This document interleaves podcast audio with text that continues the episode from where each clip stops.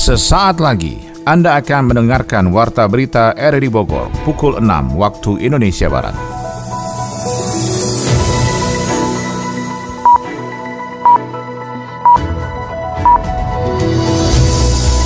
Selamat pagi, salam jumpa. Kami kembali hadir dalam Warta Berita Pagi ini, Selasa 28 November 2023. Siaran ini juga dapat Anda dengarkan melalui audio streaming RRI Digital pada perangkat Android Anda. Serta dapat juga Anda dengarkan kembali melalui podcast kami di Spotify, Anchor, Potile, dan Google Podcast.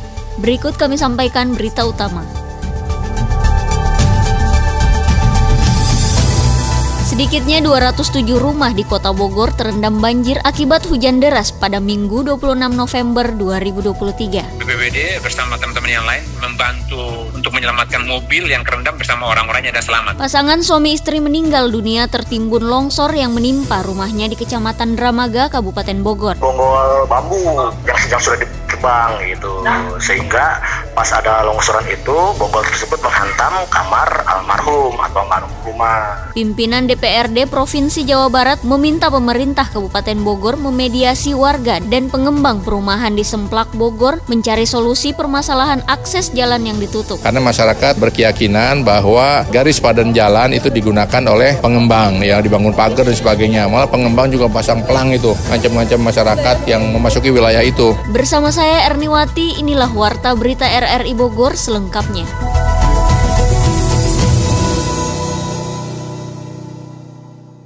Badan Penanggulangan Bencana Daerah atau BPBD Kota Bogor, Jawa Barat mencatat 207 rumah terendam banjir saat wilayah Bogor diguyur hujan deras pada Minggu 26 November 2023. Hujan yang berlangsung sejak Minggu sore hingga malam itu mengakibatkan banjir di 9 lokasi. Banjir yang terparah terjadi di Kampung Ciparigi, Kecamatan Bogor Utara. Di wilayah itu sebanyak 60 rumah warga terendam banjir setelah air kali Cibuluh meluap. Selain banjir, hujan deras juga mengakibatkan bencana tanah longsor di empat lokasi. Kepala Pelaksana BPBD Kota Bogor, Teofilo mengatakan tidak ada korban jiwa dari seluruh kejadian itu. Petugas juga telah selesai melakukan asesmen. Selain merendam ratusan tempat tinggal, bencana banjir dan tanah longsor juga merusak sejumlah rumah. Setidaknya tujuh rumah mengalami kerusakan dengan kategori ringan hingga sedang. Selain itu, fasilitas umum juga ikut terdampak seperti bangunan musola dan madrasah. Selain itu, hujan deras juga mengakibatkan sebuah motor terseret arus di Jalan Malabar, Kecamatan Bogor Tengah. Banjir yang menerjang wilayah Kampung Kaum Sari, Kelurahan Cibulu, Kecamatan Bogor Utara menyebabkan sebuah mobil bersama pengemudinya terjebak banjir. Informasi selengkapnya mengenai bencana yang melanda kota Bogor setelah diguyur hujan deras pada hari Minggu tersebut, kita ikuti wawancara Adi Fajar bersama Kepala Pelaksana BPBD Kota Bogor, Teofilo. Jadi di Kota Bogor kejadian bencana data yang masuk ke kami itu ada kurang lebih 13 kejadian. Paling dominan banjir, setelah itu ada longsor beberapa lokasi dan pohon tumbang juga. Di lokasi yang agak parah dan jadi langganan itu di daerah Kampung Cihelet, masuknya Kelurahan Tanah Baru dan Cibulu. Dan memang daerah masyarakat sana itu kan mereka posisinya di bawah. Jadi aliran air yang dari atas maupun aliran kali Cileunnya sendiri debitnya sangat tinggi, lebih tinggi dari area pemukiman sehingga semua itu jadi tumpah ruah ke dalam warga. Ditambah itu saat ini kan ada pembangunan sepak bola di sana juga. Uh, ada jadinya ada penyempitan yang tadinya dulu memang langganan banjir tapi mereka cepat surut saat hujan berhenti dalam hitungan setengah jaman sejam itu udah, udah langsung surut kembali. Dari mana agak lama karena memang saat ini posisinya terbendung oleh ada bangunan itu walaupun mereka membangun kolam retensi, kolam retensi tidak berfungsi dengan dengan baik. 13 titik kejadian ada korban nggak Pak sejauh ini Pak? Uh, itu terus ada juga kemarin yang uh, di itu di daerah Olimpik. Ada mobil yang salah jalan. Kan daerah Olimpik kan kemarin sudah dibangun jalan baru yang ke okay. atas dan ada jalan lama yang ke bawah itu. Orang itu nggak tahu mungkin belum pernah lewat situ. Dia ambil jalan posisi yang di bawah. Akhirnya kerendam. Kerendam terjebak nggak bisa jalan.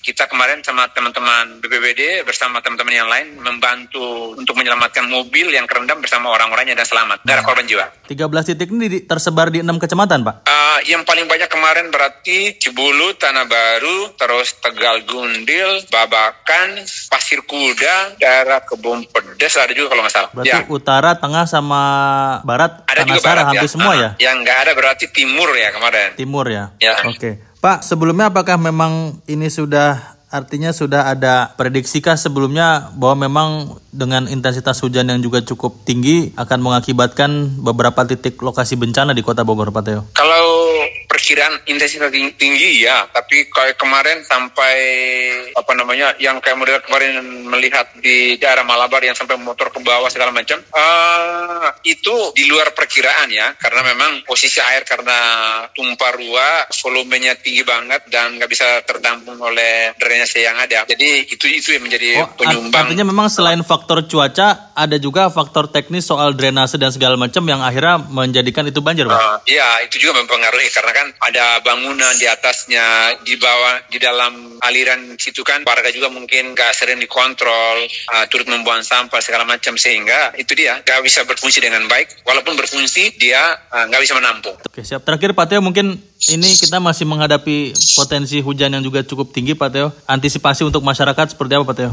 Iya, jadi kami menghimbau kepada warga Kota Bogor secara khusus dan keseluruhan uh, pendengar bahwa harus lebih meningkatkan kewaspadaan karena saat ini perkiraan BMKG eh, musim hujan dengan intensitas tinggi akan tetap berlangsung puncaknya itu antara Januari Februari. Kita Bogor kayak kayak kemarin akan sering terjadi. Jadi silakan antisipasi tingkat kewaspadaan terus hindari melakukan perjalanan di jam rawan siang ke sore. Uh, hindari berteduh di bawah pohon rindang, di bawah reklame dan macam-macam yang bisa berpotensi membahayakan menyelamatkan nyawa. Juga ini menghimbau agar warga di lingkungan masing-masing melakukan pengecek, pengecekan terhadap drainase di lingkungan masing-masing. Apabila ada hambatan atau segala macam, agar dibersihkan untuk bisa berfungsi dengan baik saat intensitas hujan tinggi. Terus yang lain, warga juga harus memeriksa bangunannya secara mandiri. Sering juga ada laporan bangunan ambruk segala macam. Sekiranya kalau udah posisinya uh, keropos, posisinya membahayakan, agar bisa dilakukan pemeliharaan secara berkala sehingga bisa menghindari kerugian material maupun kerugian kerugian jatuhnya korban jiwa. Oke. Demikian Pak Adi. Siap. Baik, terima kasih Pak Teofilo Patrosinio Fretas, Kepala Pelaksana BPBD Kota Bogor. Sementara itu di Kabupaten Bogor dilaporkan hujan deras mengakibatkan terjadinya longsor yang menimpa salah satu rumah warga Kampung Sempur Bates, Desa Petir, Kecamatan Dramaga. Akibatnya pasangan suami istri pemilik rumah itu meninggal dunia tertimbun rungkun bambu dari atas bangunan rumahnya. Selengkapnya dilaporkan Yofri Haryadi. Pasangan suami istri ditemukan meninggal dunia tertimbun longsoran di rumahnya di Kampung Sempur Bates RT 01 RW 4 Desa Petir, Kecamatan Dramaga, Kabupaten Bogor. Pasangan suami istri tersebut yakni Rahmat 38 tahun dan Eva Nur Hasana 35 tahun yang tertimbun rungkun bambu dari atas bangunan rumahnya. Kabit Kedaruratan dan Logistik BPBD Kabupaten Bogor Muhammad Adam Ramdhani mengatakan kejadian tersebut dilaporkan pada minggu malam sekitar pukul 21.00. Di tengah hujan deras yang mengguyur wilayah tersebut terjadi longsoran yang mengenai rumah korban. Material longsoran yakni bonggol pohon bambu yang sudah ditebang mengenai bagian rumah korban tepat di kamarnya saat keduanya setengah beristirahat. Jadi gini posisi rumah almarhum dan almarhumah itu posisinya di bawah, sedangkan di atasnya rumah orang tuanya.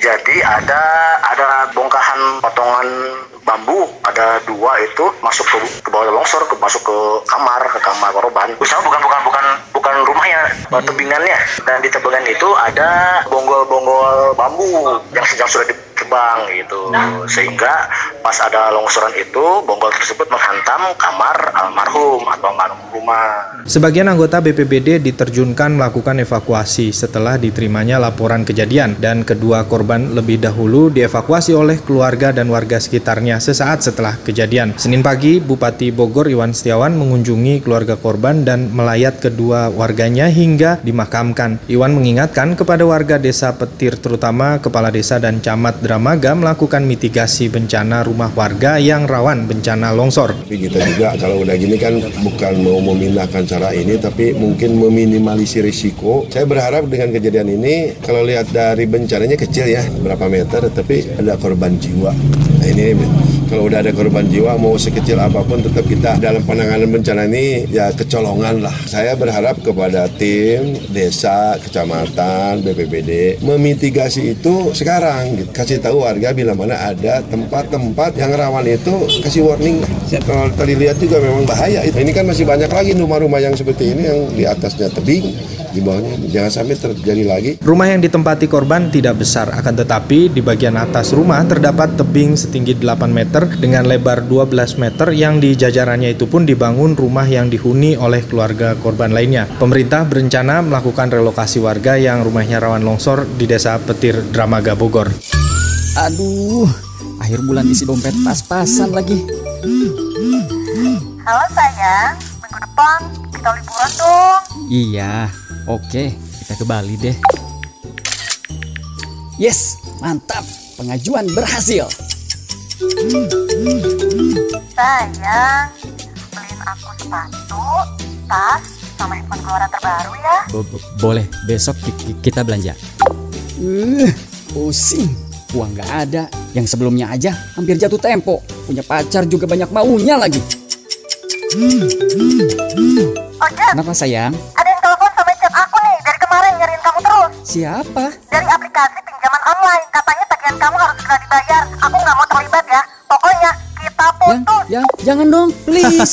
nggak mau kayak gini kan? Pinjaman online bukan solusi keuangan, tapi bikin hidup jadi nggak karuan. Jangan sampai ketagihan ya. Beralih ke informasi lainnya. Wakil Ketua DPRD Provinsi Jawa Barat mendesak pemerintah Kabupaten Bogor memediasi warga dan pengembang perumahan Greenland di Desa Semplak Barat untuk bersama mencari solusi dari permasalahan akses jalan yang ditutup. Laporan Adi Fajar. Warga RT 1 RW 3 Desa Semplak Barat, Kecamatan Kemang, Kabupaten Bogor, mengeluhkan penutupan akses jalan menuju Kali Cisadane oleh pengembang perumahan Greenland Forest Hill Resident. Ketua RT 1 Asep Ramdhani menyampaikan warganya hanya menginginkan akses jalan tersebut dibuka karena banyak warga yang masih memanfaatkan sumber daya air dari Sungai Cisadane yang posisinya ada di belakang dari perumahan tersebut. Tidak hanya itu, menurut keterangannya bahwa di dekat area itu terpasang papan peringatan larangan warga tidak boleh melintas di area tersebut yang dirasa tulisannya mengancam warga. Ia pun menyebut bahwa pihak pengembang melanggar peraturan tentang batas garis sempadan sungai karena membangun tidak sesuai dengan batasan yang ditetapkan oleh aturan. Ya inti persoalannya sih warga meminta akses jalan karena memang sekarang ini warga membutuhkan akses jalan itu terkait dengan sumber daya air gitu kan. Hanya akses itulah yang dipakai oleh warga. Ya akses jalan. Nah yang kedua warga menuntut terkait penyalahgunaan terhadap aturan yang jelas tertera di peraturan kementerian ada di pasal 4 yaitu tentang garis badan sungai. Greenland tidak mengikuti aturan yang seharusnya tertuang di pasal tersebut kan seperti itu. Keluhan warga Semplak Barat itu pun disampaikan langsung kepada Wakil Ketua DPRD Provinsi Jawa Barat Ahmad Ruyat. Dalam kunjungannya di Desa Semplak Barat pada Senin pagi, ia langsung berkoordinasi dengan Dinas Perumahan Kawasan Permukiman dan Pertanahan Kabupaten Bogor untuk menindaklanjuti aduan warga tersebut. Ruyat pun meminta pemerintah daerah segera memediasi warga dan pengembang perumahan agar ditemukan solusi terbaik terutama yang tidak memberatkan masyarakat sekitar. Ya, saya langsung tadi koordinasi dengan pejabat Pemda Kabupaten Bogor, Pak Iim, di Dinas DKPP, Perumahan dan Pemukiman Kabupaten Bogor, ya kan, dan langsung saya titip agar ini diselesaikan, dijembatani lah, dimediasi, karena masyarakat berkeyakinan bahwa garis padan jalan itu digunakan oleh pengembang, ya dibangun pagar dan sebagainya, malah pengembang juga pasang pelang itu, ngancam-ngancam masyarakat yang memasuki wilayah itu. Ini kan bahaya, harus ada kejelasan, masyarakat menganggap ini tanah negara yang merupakan garis padan sungai. Pengembang merasa ini tanah pengembang. Nah, itu kan kalau nggak ada titik temu bisa ribut itu. Nah, tapi kan kalau dijembatani oleh pemerintah yang dia punya aturan, yang juga dia, dia pernah punya set plan ya kan, mudah-mudahan bisa diselesaikan. Tadi sudah koordinasi dan Pak IM berjanji akan menindaklanjuti. Menjawab hal itu, bagian perizinan lahan perumahan Greenland Forest Hill Resident Andri Kuswayanto menerangkan bahwa pihaknya telah menyelesaikan semua prosedur yang ditetapkan untuk perizinan membangun perumahan. Terkait akses jalan yang dikeluhkan warga, statusnya sudah dibeli oleh pihak perumahan. Penutupan akses jalan itu juga kata Andri didasari untuk keamanan bagi penghuni perumahan dan menghindari adanya kecurigaan bagi warga sekitar jika terjadi sesuatu yang tidak diinginkan. Itu kan tanahnya sudah kita beli sebenarnya kan. Dan pengalaman kita sebelum-sebelumnya itu ada jalan-jalan kampung, tentu penghuni di dalam perumahan itu tidak nyaman dan sering apa ya menimbulkan kecurigaan juga karena ada beberapa kasus terakhir itu peda hilang dua. Itu arahnya ke arah sana ke RW 3 gitu loh. Jadi kasihan warga RW 3 sebenarnya yang minta akses jalan itu nggak nggak saya yakin nggak semua warga 3 minta akses jalan gitu kan. Sama GSS ya. Nah kalau GSS sesuai dengan peraturan Menteri nomor 28 kalau nggak salah itu ada macam-macamnya di peraturan Menteri nomor 28 tahun 2015 kalau nggak salah. Jadi pasal 8 kita pakai yang pasal 8. Di pasal 8 itu minimal 5 meter. Nah kita itu 15 meter lebih kalau kita. Pemerintah Kabupaten Bogor melalui Dinas Perumahan Kawasan Permukiman akan mengecek ke lokasi untuk menindaklanjuti menindaklanjuti laporan warga. Masyarakat pun berharap adanya itikat baik dari pengembang perumahan untuk mau bersama menyelesaikan permasalahan ini agar tidak menjadi keluhan warga. Puluhan pegawai eks perusahaan daerah jasa transportasi PDJT Kota Bogor kembali menggelar aksi unjuk rasa. Aksi yang digelar di gedung DPRD Kota Bogor itu menuntut pembayaran gugatan hasil keputusan Mahkamah Agung yang mengharuskan pemerintah Kota Bogor membayar 1,7 miliar rupiah gaji karyawan yang belum terbayarkan. Sony Agung Saputra melaporkan. Pegawai eks perusahaan daerah jasa transportasi PDJT Kota Bogor menggelar aksi unjuk rasa di gedung DPRD Kota Bogor setempat. Dalam aksi tersebut karyawan membentangkan spanduk, baliho, dan poster sekaligus menggelar mimbar bebas di halaman gedung Wakil Rakyat Kota Bogor. Salah seorang pendemo Ade Rusdian mengungkapkan agenda ini merupakan kelanjutan dari aksi sebelumnya di Balai Kota Bogor dengan tuntutan meminta pembayaran gugatan hasil keputusan Mahkamah Agung yang menghukum pemerintah Kota Bogor membayar sejumlah 1,7 miliar rupiah atas gaji karyawan yang belum terbayarkan. Untuk itu pihaknya meminta agar pemerintah Kota Bogor serius dalam melakukan pembayaran pembayaran sebesar 1,7 miliar rupiah karena itu merupakan hak karyawan XPDJT karena sudah mempunyai ketetapan hukum tetap dari Mahkamah Agung yang menguatkan putusan pengadilan hubungan industrial. Kami adalah tetap segera untuk dibayarkan apa yang menjadi hak kami. Kalau tidak dibayarkan, kami akan menempuh daripada apa yang sudah kami inginkan yaitu satu adalah kami akan melakukan aksi ke Cidangiang hari Senin. Senin depan nah tentunya. Kedua ada kemungkinan mungkin ini mungkin dan pasti kalau saya inginkan menuntut secara hukum lagi kami akan pidanakan mereka yang berwenang di dalam hal ini. Ya Pemkot ya Transpakuan atas dasar karena mereka tidak patuh hukum. Hukum hukum tetap yang sudah diketok palu di MA bahwa mereka harus membayarkan upah kami. Sementara itu Wakil Ketua DPRD Kota Bogor Dadang Iskandar Danubrata menyampaikan saat ini terus koordinasi dan komunikasi dengan pemerintah Kota Bogor untuk mencari solusi dari pembayaran ganti rugi yang sudah menjadi keputusan Mahkamah Agung. Walau pembayaran saat ini tidak bisa menggunakan penyertaan modal perusahaan karena itu merupakan dana untuk investasi bukan untuk pembayaran ganti rugi sehingga DPRD Kota Bogor tidak menyetujui untuk mekanisme PMP. Orang bahwa permasalahan ini sudah selesai di tingkat MA kan dan sudah ada keputusan yang final bahwa Kota Bogor harus membayarkan 1,7 kepada mereka.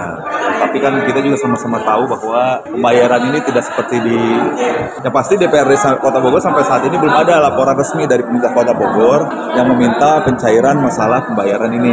Kita sih siap membantu selama memang tidak melanggar prosedur pencairan anggaran ya. Kalau PMP nggak memungkinkan, oh. karena kan kalau PMP itu tujuannya kan untuk investasi, yang ya, ya. tujuan akhirnya adalah meningkatkan pendapatan perusahaan. Jadi kalau untuk digunakan pembayaran anggaran gaji, apalagi yang tertunggak seperti itu tidak memungkinkan untuk dilakukan. Nah, kan yang saya akan coba pelajari dulu ya, apakah bisa dimasukkan ke BSTT atau BTT. Oh. DPRD Kota Bogor meminta karyawan XPDJT untuk bersabar mencari jalan keluar dari pembayaran gaji perusahaan bidang transportasi tersebut sehingga bisa dicapai kesepakatan yang tidak menyalahi aturan.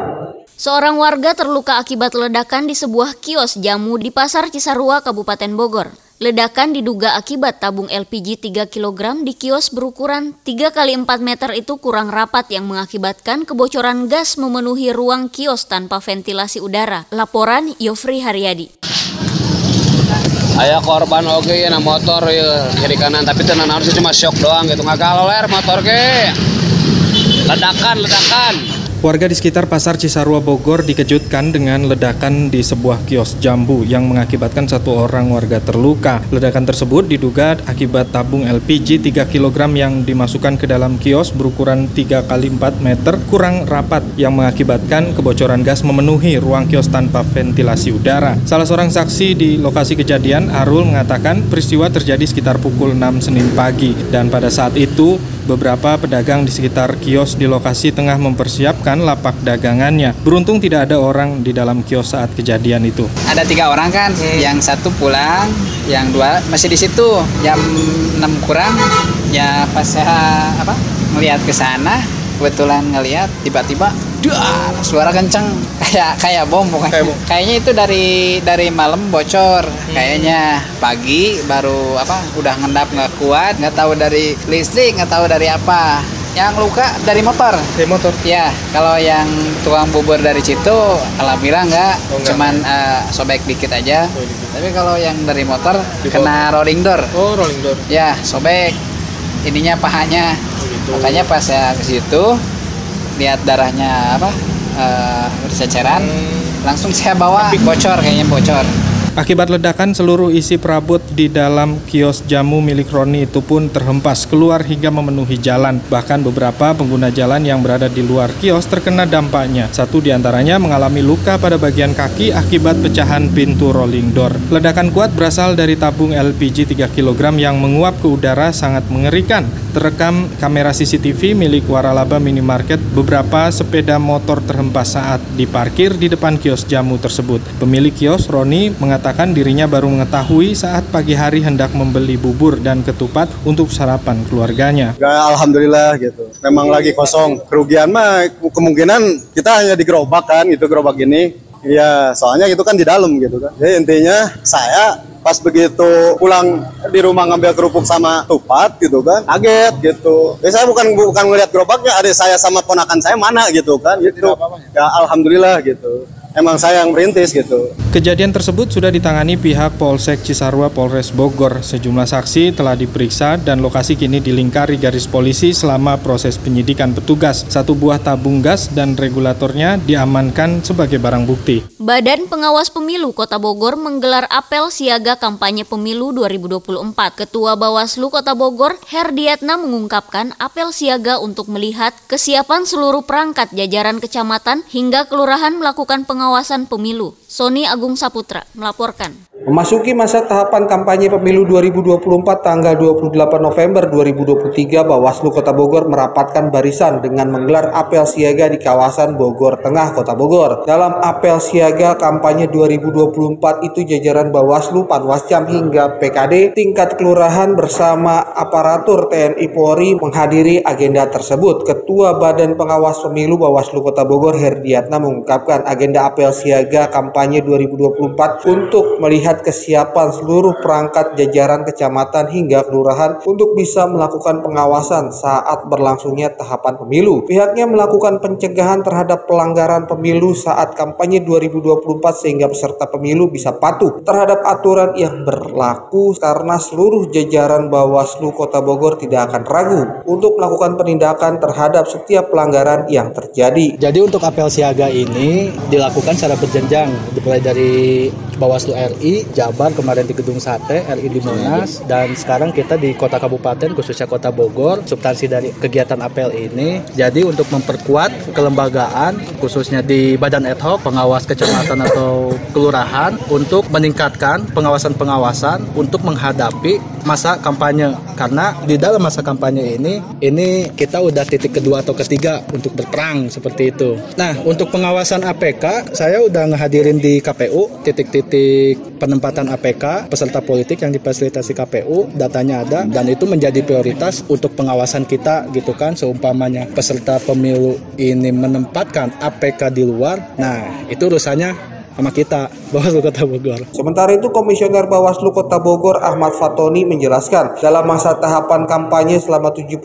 hari hingga nanti mendekati masa tenang pencoblosan 14 Februari 2024 semua peserta pemilu legislatif dan presiden harus bisa patuh terhadap aturan dengan tidak adanya pelanggaran. Bawaslu sudah memetakan kerawanan yang kemungkinan terjadi saat memasuki masa kampanye pemilu 2024 salah satunya pemasangan alat peraga kampanye yang tidak sesuai dengan tempat dan peruntukan. Kemudian untuk netralitas ASN TNI Polri juga menjadi perhatian agar mereka bisa patuh tidak terlibat saat adanya kampanye atau politik praktis. Dalam konteks pencegahan tentunya bahwa kami mengidentifikasi penyusunan kaitan dengan potensi pelanggaran seperti apa. Yang mana kita tahu bahwa kaitan dengan potensi pelanggaran ini, ini banyak sekali fokus pengawasan kita, baik itu dalam hal peraku kampanye. Yang kedua yaitu kaitan dengan materi kampanye, kemudian bentuk kampanye. Nah, dari ruas yang ada ini tentunya bahwa dari sisi analisis data kami kaitan dengan kerawanan potensi pelanggaran ini seperti apa. Nah, tentunya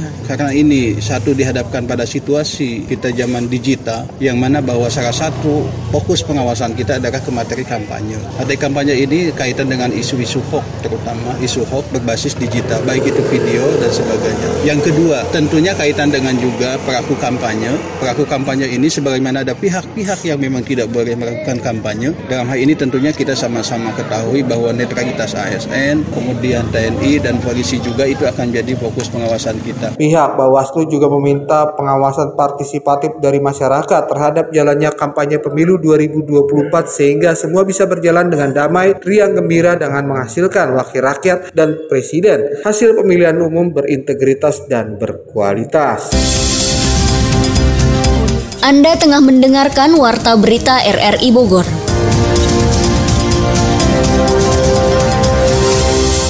Warta Ekonomi Himpunan Pengusaha Muda Indonesia atau HIPMI meminta pemerintah mengawasi ketat TikTok Shop apabila kembali beroperasi di Indonesia. Aliansi Masyarakat Tembakau Indonesia atau AMTI mengungkapkan produksi rokok menurun beberapa tahun belakangan ini. Warta ekonomi selengkapnya disampaikan Adi Fajar Nugraha. Aliansi Masyarakat Tembakau Indonesia (AMTI) mengungkap produksi rokok telah menurun beberapa tahun belakangan ini. Ketua Umum AMTI Iketut Budiaman mengatakan sebelumnya produksi rokok bisa mencapai 357 miliar batang, namun saat ini tinggal 323,9 miliar batang. Penurunan ini akan berdampak ke tenaga kerja dan bahan baku. Perlu diketahui 97% rokok kretek itu bahan bakunya cengkeh dan tentu cengkeh akan terganggu serta dampak ekonominya akan terasa. Budiman menyebut saat ini kondisi pertanian tembakau masih dalam keadaan baik-baik saja karena musim kemarau ini, produktivitas tembakau meningkat dan harga juga yang baik. Ia menyebut jika rancangan peraturan pemerintah atau RPP tentang pelaksanaan Undang-Undang Kesehatan 2023 tentang pengamanan zat adiktif diberlakukan, kondisi tersebut akan berdampak pada pertanian tembakau dan cengkeh. Praktisi sekaligus pengamat industri hasil tembakau, William Petrus Riu mengatakan, Undang-Undang Kesehatan yang merupakan payung hukum RPP Kesehatan tidak mengamanatkan adanya larangan terhadap produk tembakau, baik itu larangan produksi, iklan, promosi maupun penjualan. Menurutnya rokok juga diakui oleh negara sebagai sumber pendapatan resmi negara yang nilainya besar khususnya melalui cukai rokok dan pajak. Menurut dia, RPP Kesehatan seharusnya didominasi oleh pasal-pasal yang bersifat edukasi dan sosialisasi, sebab dengan begitu maka pemerintah bisa mengoptimalkan perannya dalam pengendalian produk tembakau. Himpunan Pengusaha Muda Indonesia HIPMI meminta pemerintah mengawasi ketat TikTok Shop apabila kembali beroperasi di Indonesia. Pernyataan itu disampaikan Sekretaris Jenderal HIPMI Angga Wira menanggapi kabar soal TikTok yang mulai mencari mitra e-commerce lokal untuk bisa beroperasi kembali di Indonesia setelah ditutup sejak Oktober lalu. Angga Wira menilai kehadiran TikTok Shop sebenarnya bisa menjadi sesuatu yang positif untuk ekosistem berbisnis di ranah digital serta investasi asing apabila berjalan dengan tepat. Dalam hal ini, suara pelaku usaha UMKM harus menjadi prioritas sehingga pemerintah harus mengawasi operasional dari TikTok Shop benar-benar sesuai dengan Permendak Nomor 31 Tahun 2023 tentang perizinan berusaha, periklanan, pembinaan dan pengawasan pelaku usaha dalam perdagangan melalui sistem elektronik. Karenanya ia berharap TikTok Shop benar-benar menunjukkan itikat baiknya dalam memisahkan konsep e-commerce dengan platform media sosial. Jika TikTok Shop sulit membuat platform sendiri, maka untuk menciptakan ekosistem usaha yang baik di Indonesia sekaligus mendorong penguatan kolaborasi, langkah yang dapat dipilih adalah dengan bergabung bersama e-commerce yang sudah ada di Indonesia.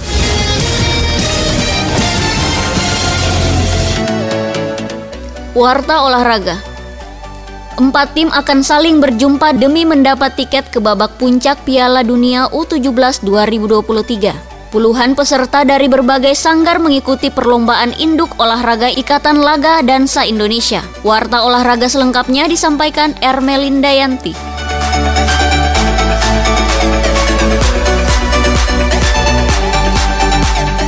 Sebanyak 70 orang peserta dari berbagai sanggar mengikuti perlombaan Induk Olahraga atau Inorga Ikatan Laga Dansa Indonesia ILDI dalam rangka Festival Olahraga Masyarakat Forkot 1 tahun 2023 yang digagas Komite Olahraga Masyarakat Indonesia atau KORMI Kota Bogor. Acara dilaksanakan di lantai 3 Botani Square dan dihadiri langsung oleh Ketua KORMI Kota Bogor 2023 Zainul Mutakin. Zainul mengatakan pelaksanaan pertandingan olahraga ILDI yang merupakan rangkaian dari acara Forkot tahun 2023 Kota Bogor. Sebelumnya juga sudah sudah dilaksanakan pertandingan oleh komunitas Bapers Indonesia dan selanjutnya ada lagi beberapa lomba dari berbagai inorga. Salah satunya Inorga Asosiasi Senam Kebugaran Indonesia atau ASKI. Menurut Zainul nantinya para atlet ini bisa mengikuti event-event besar ke depannya baik kategori daerah maupun nasional.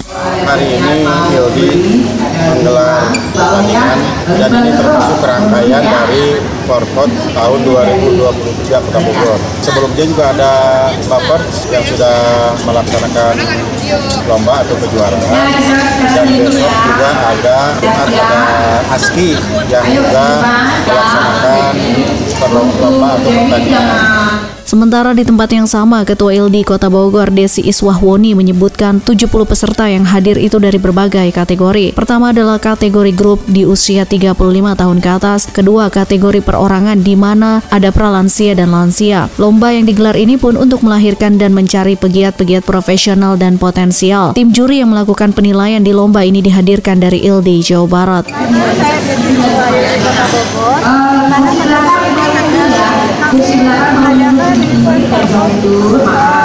festival olahraga Kota Bogor yang dirancang oleh Kopi Kota Bogor.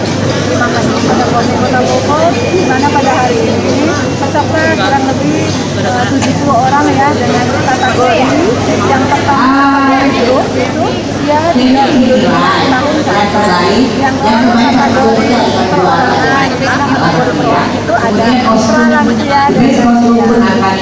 Desi menjelaskan masing-masing Inorga menggelar perlombaan dengan target untuk mencetak maupun melahirkan para pegiat olahraga potensial.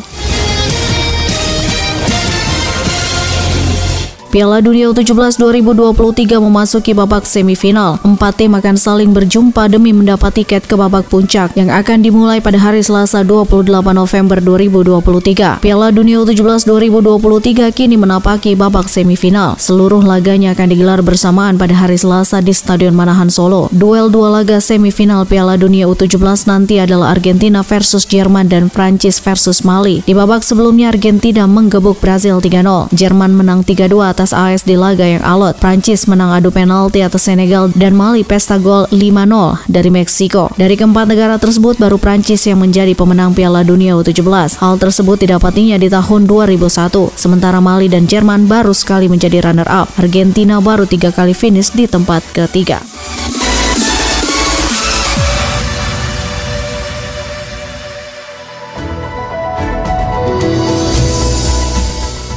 Demikian informasi yang dapat kami sampaikan dan berikut kembali kami sampaikan berita utama hari ini. Sedikitnya 207 rumah di kota Bogor terendam banjir akibat hujan deras pada Minggu 26 November 2023. Pasangan suami istri meninggal dunia tertimbun longsor yang menimpa rumahnya di Kecamatan Dramaga, Kabupaten Bogor. Pimpinan DPRD Provinsi Jawa Barat meminta pemerintah Kabupaten Bogor memediasi warga dan pengembang perumahan di Semplak Bogor mencari solusi permasalahan akses jalan yang ditutup. Siaran ini juga dapat Anda dengarkan melalui audio streaming RRI Digital pada perangkat Android Anda, serta dapat juga Anda dengarkan kembali melalui podcast kami di Spotify, Anchor, Potile, dan Google Podcast. Mewakili kerabat kerja yang bertugas hari ini, saya Erniwati mengucapkan terima kasih, selamat pagi.